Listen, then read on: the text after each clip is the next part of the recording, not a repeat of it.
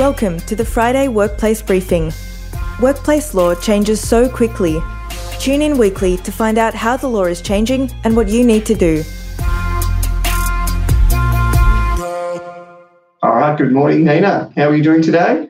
Good, thanks, Matt. Wonderful, wonderful. It plays in the morning. You've, you've, you've tried to trick me because we're recording it in the afternoon, and that's why you had a confused face, and I've thrown you with it I immediately. like, what? Hey, well, it's, it's, it's 10.30 when this comes out, but anyway.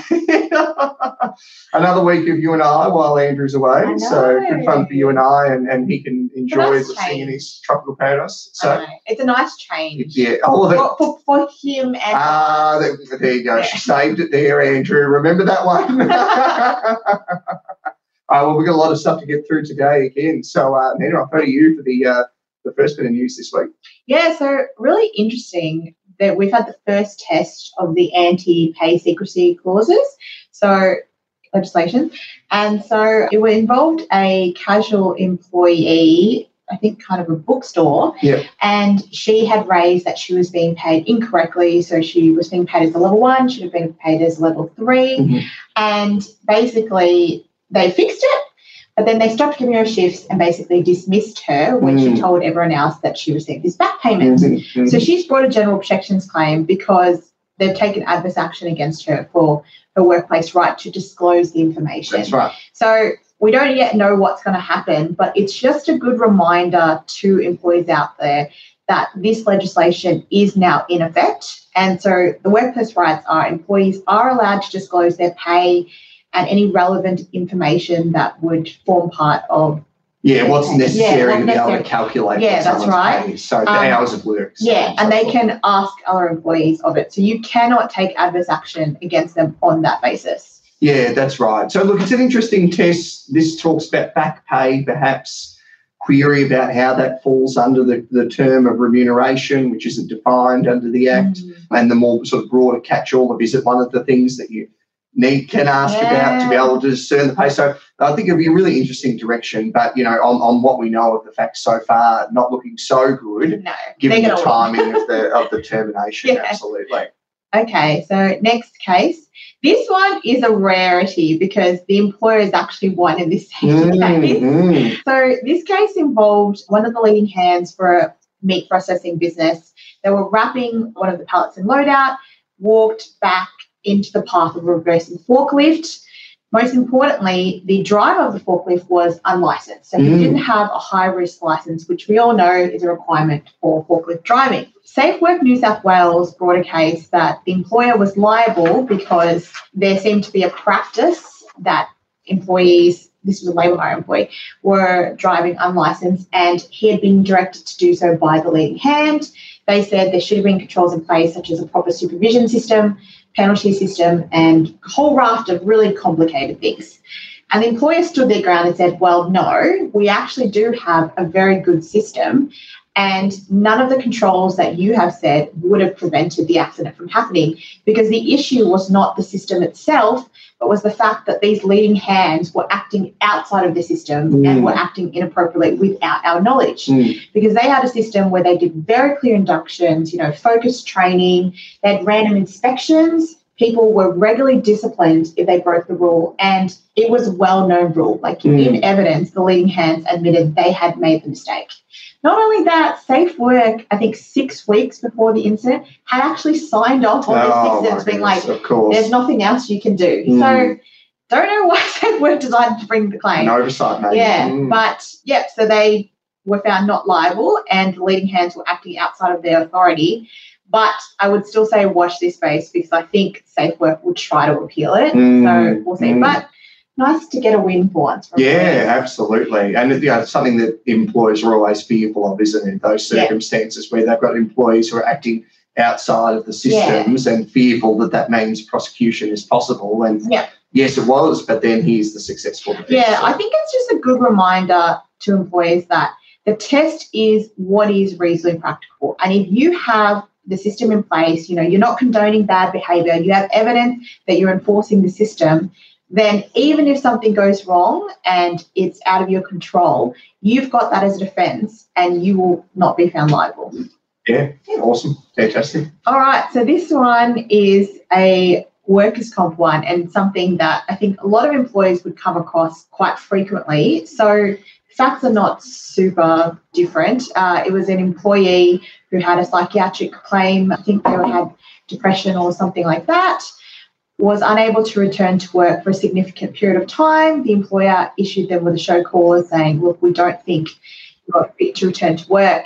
The employee asked for the first extension to get more medical evidence. They granted it, but then kept asking for more and more extensions Mm. of time, and the employer refused. And so the employee brought a claim with, was it the IR Commission? Yeah, the Industrial Relations. Yeah, the Industrial Relations. Commission. And the Industrial Relations Commission found that while it was necessary for an employer to work and act reasonably with the employee, Mm.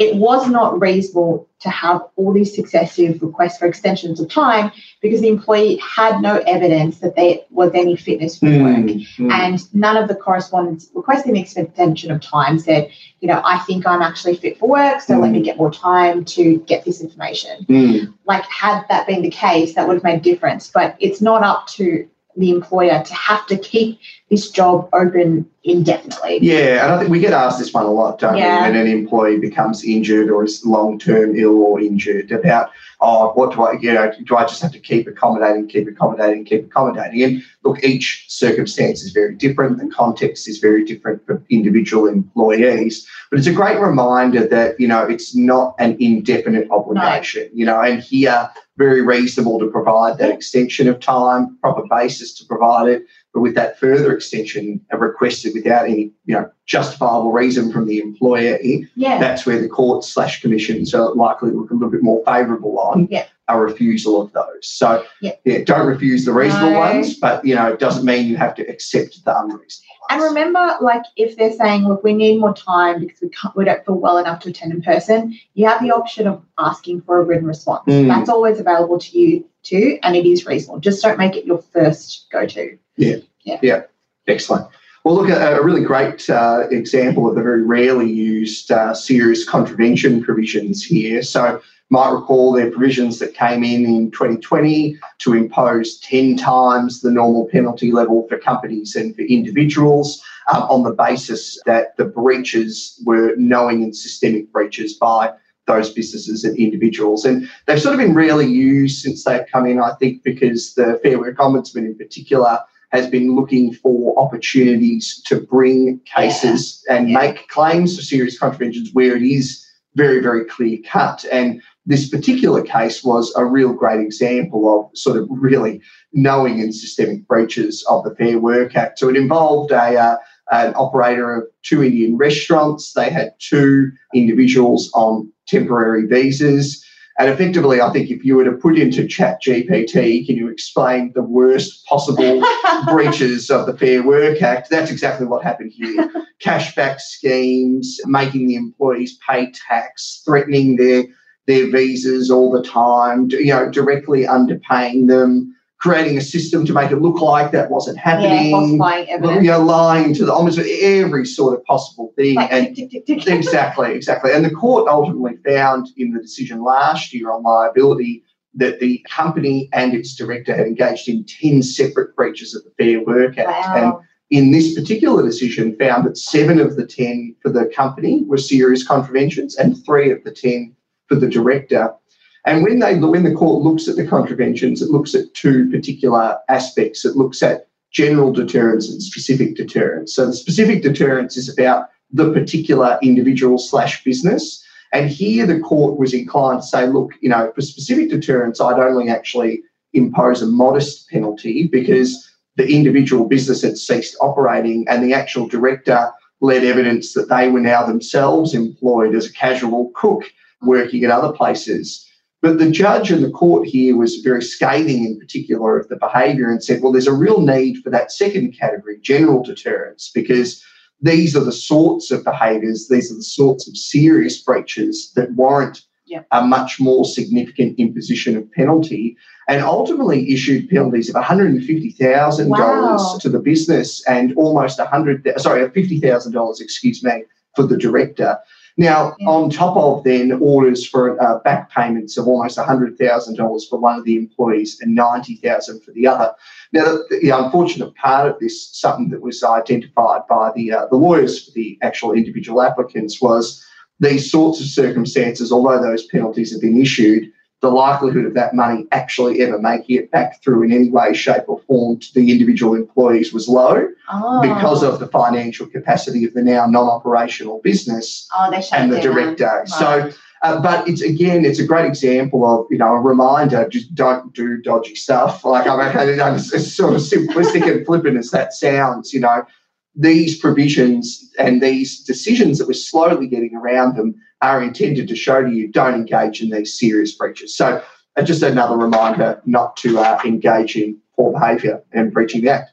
So, the last news item for the day we've got the sort of first test now in, in, in a modified sense of the intractable, intractable bargaining declaration. So, you might recall in the enterprise agreement space, these are the provisions that now allow, under the Secure Jobs Better Pay amendments, allow the Fair Work Commission in very specific circumstances of bargaining for a new enterprise agreement where it's been more than nine months, they've tried to conciliate, there's no reasonable prospect of an agreement being reached, and in the overall circumstances, it's reasonable to do so, to effectively make an order for the Commission to come in and stand in the shoes of the employees and the employer and decide what the enterprise agreement shall be. So, pretty significant changes, you know, as we've discussed before, harkening back to a, a previous time of sort of industrial relations in the country. But what we've had here is it's uh, a sort of dispute that exists between the union members and the employer, where the, the bargaining and the protected industrial action that sits alongside that bargaining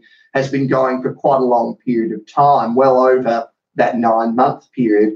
And the employer sought an order from the Fair Work Commission, which under provisions that already existed in the Fair Work Act, to seek a stay of that protected industrial action Oh. so that it could make an order, an application for an intractable bargaining order Wow. to the Fair Work Commission. So there are provisions that allow the Commission to really stop protected industrial action from happening. Now, it's intended, these provisions, when you look at them, and this is what the union argued and what the Fair Work Commission ultimately accepted, that that stopping of protected industrial action is not meant to be an interim step so that an employer or an employer uh, union can seek a different order, which is what the employer was trying to do here with the intractable bargaining. Ah. So the commission said, we're not going to order, we're not going to allow you to seek an order to stop industrial action just because you want to make an application for an order for an intractable bargaining order. So what is an interesting thing is we're already starting to see some real jurisprudence up here around these provisions that say these really are meant to be dealt with as a separate sort of last resort provision in this space. So will be really interesting and it'll be interesting to continue to look and see what happens over the coming uh, weeks and months Yeah. around this space. So we're looking at post-employment restraints today, and there's been some more recent sort of attention around this, which will topic, yeah, yeah. it's a look, you know, and it's a bit of attention around this, I think, because we've got some sort of starting to hear some noise from a couple of different stakeholders about what this might look like in terms of how post-employment restraints affect the economy in a more broader sense in hmm. terms of productivity and competition. But to take it back to first principles, to remind everyone again, what are we talking about when we talk about post-employment restraints?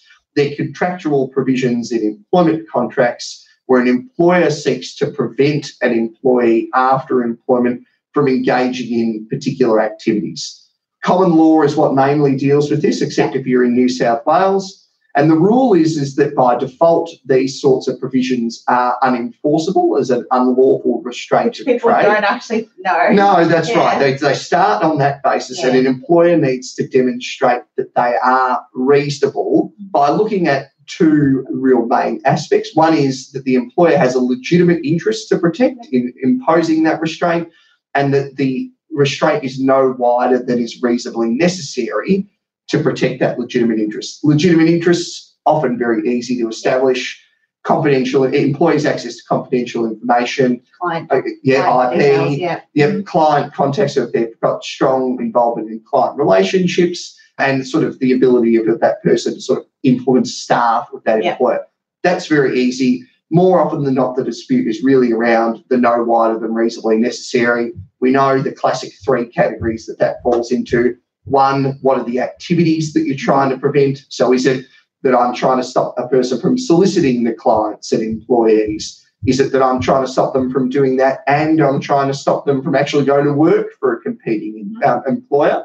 Second, then, is what is the geographical element of that? So, where, in what geographic space does the restraint apply? And the third aspect, of course, then is the duration of that restraint. So, they're the sort of main aspects. We often see disputes around these at the common law.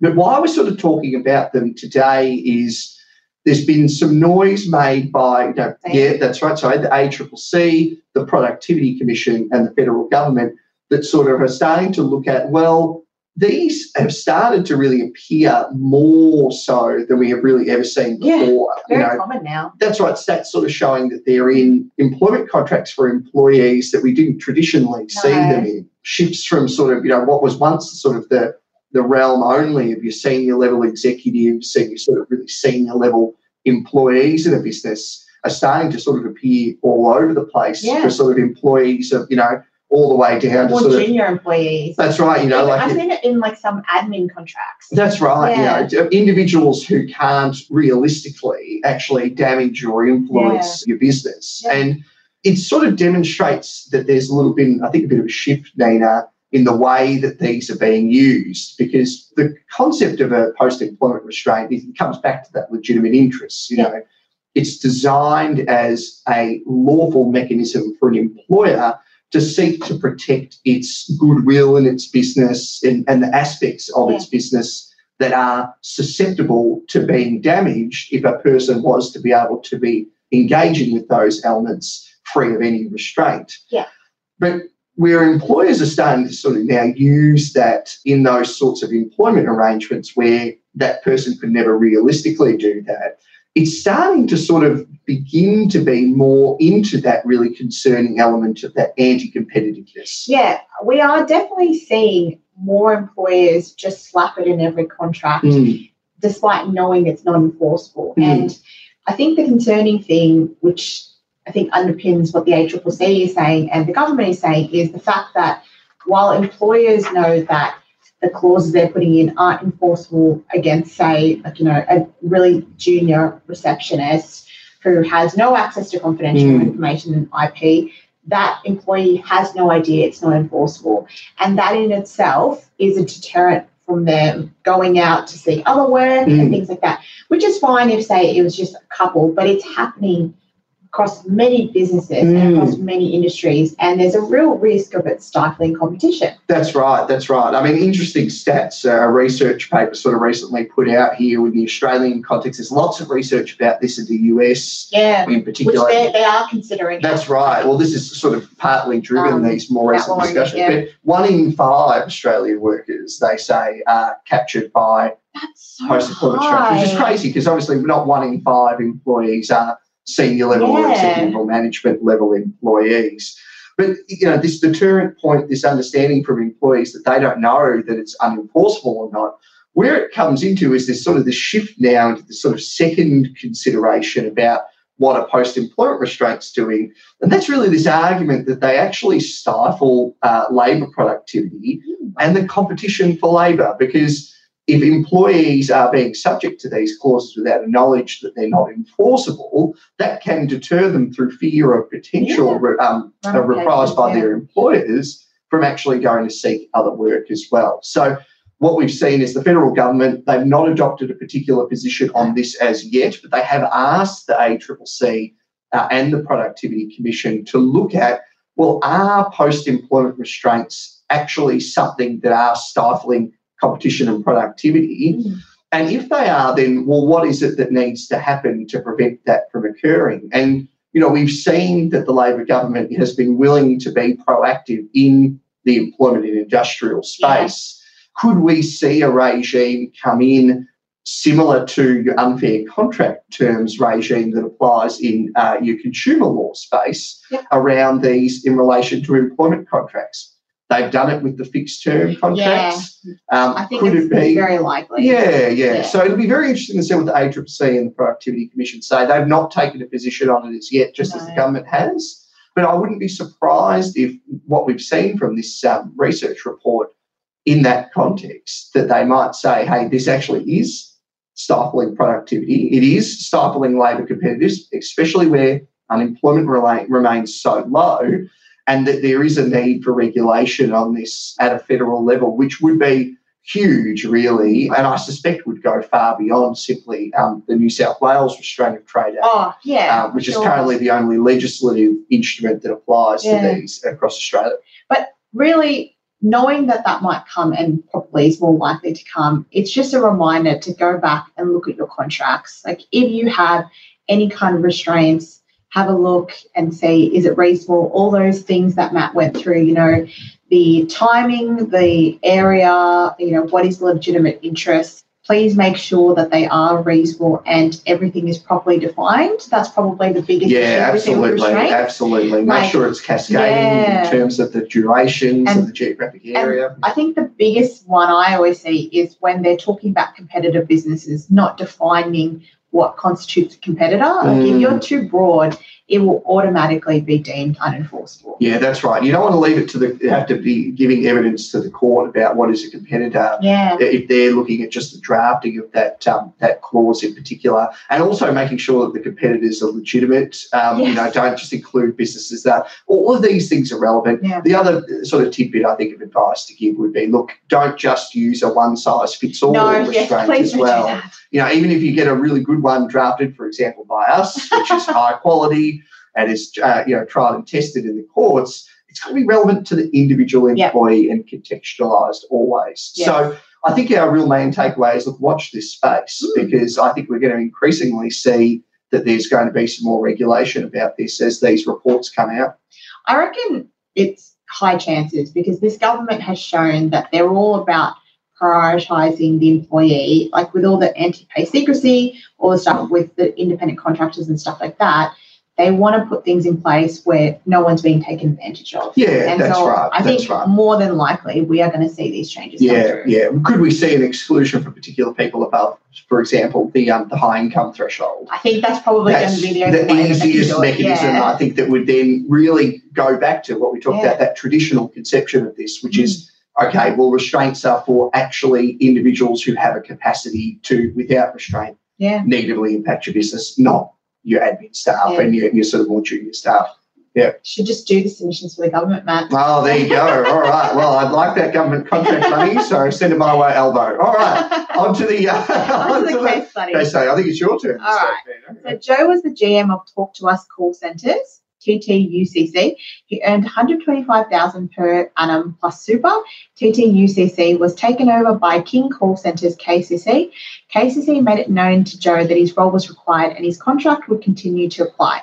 However, Joe was part of the executive group in TTUCC and was subject to a REM policy that incentivised the executive team of TTUCC. It delivered a discretionary bonus to Joe each year of around 30,000 after tax. When KCC took over the executive was abandoned.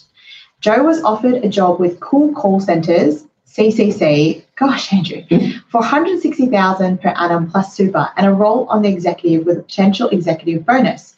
In the week, he was advised by the HR manager of KCC that the executive part of his role and benefits would be removed. He sent a letter saying he accepted their repudiation and would be leaving within the notice period.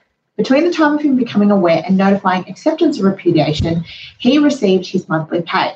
KCC pointed out he was restrained from working for any other competitor, all listed and were genuine competitors, including CCC for a period of 12 months. The lawyers for KCC sought undertakings and threatened an injunction. The lawyers for Joe responded. They had A, they had repudiated his contract, he had accepted it, and therefore the restraints were not enforceable. B, his role at TTUCC was entirely administrative. He had no knowledge of how the business made money, no client list, or other confidential information. It was not a reasonable restraint. C, the period was not a cascading provision, and 12 months for such a low paid employee with limited responsibilities was unreasonable. D, they would give undertakings only about confidential information if they could identify what it was.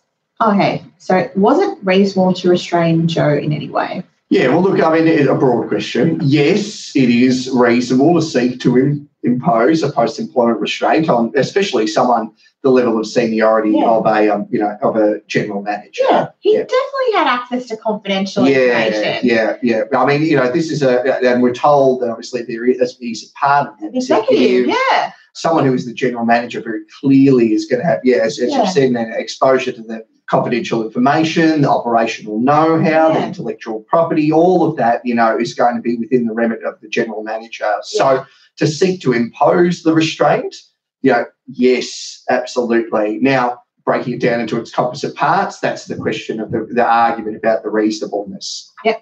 So then we go into was the period reasonable, which was 12 months. They That's had no cascading, it was just Mm. 12 months. That's right. That's right. So, look, 12 months, when we look at the sort of history of when these have been found to be enforceable, is on the longer end Mm. of what is considered to be reasonable. And there's lots of factors here that we don't know which would be relevant to this consideration. Uh, one is how long was Joe employed for across the period of both employers?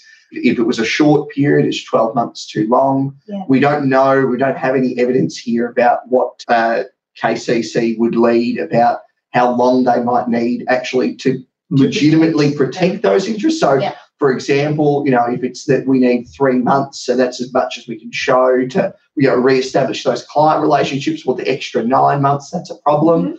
And so, look, I think Mm-hmm. And the I think his not the information. that's he had as right. well. Yes, exactly, exactly. So. 12 months, I think, is, is probably likely to challenge. And again, because it's not cascading, Mm. uh, they've Problem. gone all in on that 12 Yeah. months. So there's a real chance that this could be found to be unreasonable. Because without the cascading provision um, clause in there, and you're not in New South Wales, then it can't be read down. That's right. Yeah. That's right. So did KCC repudiate Joe's contract? I mean, yes, ab- Yeah, they changed the terms and conditions of his employment unilaterally. Yeah, that's right. I mean, they demonstrated they've evinced an, int- an unwillingness, an unwillingness to be bound by the terms and conditions of the Yeah. contract as agreed. You know, I mean, it's sort of one of the more clear-cut Yeah. examples of a repudiation that we deal with. Really, don't ever unilaterally Yeah. change rem and things thing. like that. I mean, that's the real simple, simple solution to this. So, yes, yes is the short answer.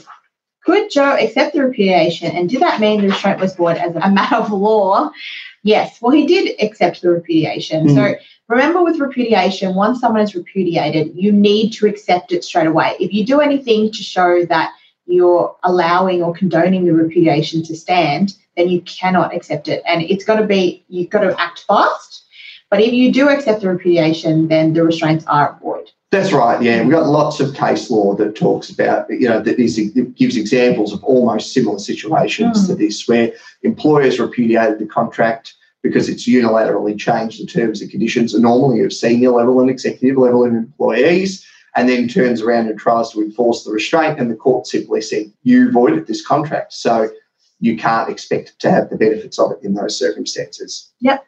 And was the acceptance of his monthly pay a waiver of his entitlement to accept the repudiation? This one was tricky. Yeah, this one's a real classic Andrew Yeah. special. So Nina and I did spend some time having a chat about this one beforehand. It- look, it comes to the question of the repudiation. So when the repudiatory act occurs, Yep. the other party, the, the repudiatee, has to make a, a decision about what happens, as Nina has alluded to. You can elect to keep the employment contract on foot and reserve rights in respect of the repudiation, potentially to, uh, to bring a claim for a breach of contract, or you can elect to bring it to an end. Now, the monthly pay, it's part of the terms and conditions of the contract at the time that it was on foot before. So it's They haven't added more money. that's right. The repudiation, the repudiatory conduct has occurred, then the payment's been made, then the employee's brought it to an end. We think that that timing, it's not necessarily an overt act that suggests that they've made an election about Yeah. the repudiation because it's just a continuation of the terms. So our view is Yeah, and I think it Yeah. also depends on like the timing. So if Mm. say they made the offer and the pay came that later that day because that's Mm. just how it comes, I think the court would be like the fact that he's the next day said Mm. I accept your repudiation, that's not going to change. mm, But if he had say they've told him and then he's waited several days and then he's gotten his pay and then he does it, then I think that would change things a Yeah, little bit more. absolutely, absolutely. So we- more yeah. specifics would be needed Yeah. to really make a call on this. But again, time is of the essence when Mhm. it comes to repudiation. Oh, well, thanks so much, everyone, again this week. Yeah. We got the hat trick three weeks in a row for Nina and I next week as well. Yeah, I'm pretty sure. Yep. That's right, excellent. So please, yeah, Thank drop us a you. like, follow all us those things. up. Yeah, there you go, and we'll see you next week. Bye.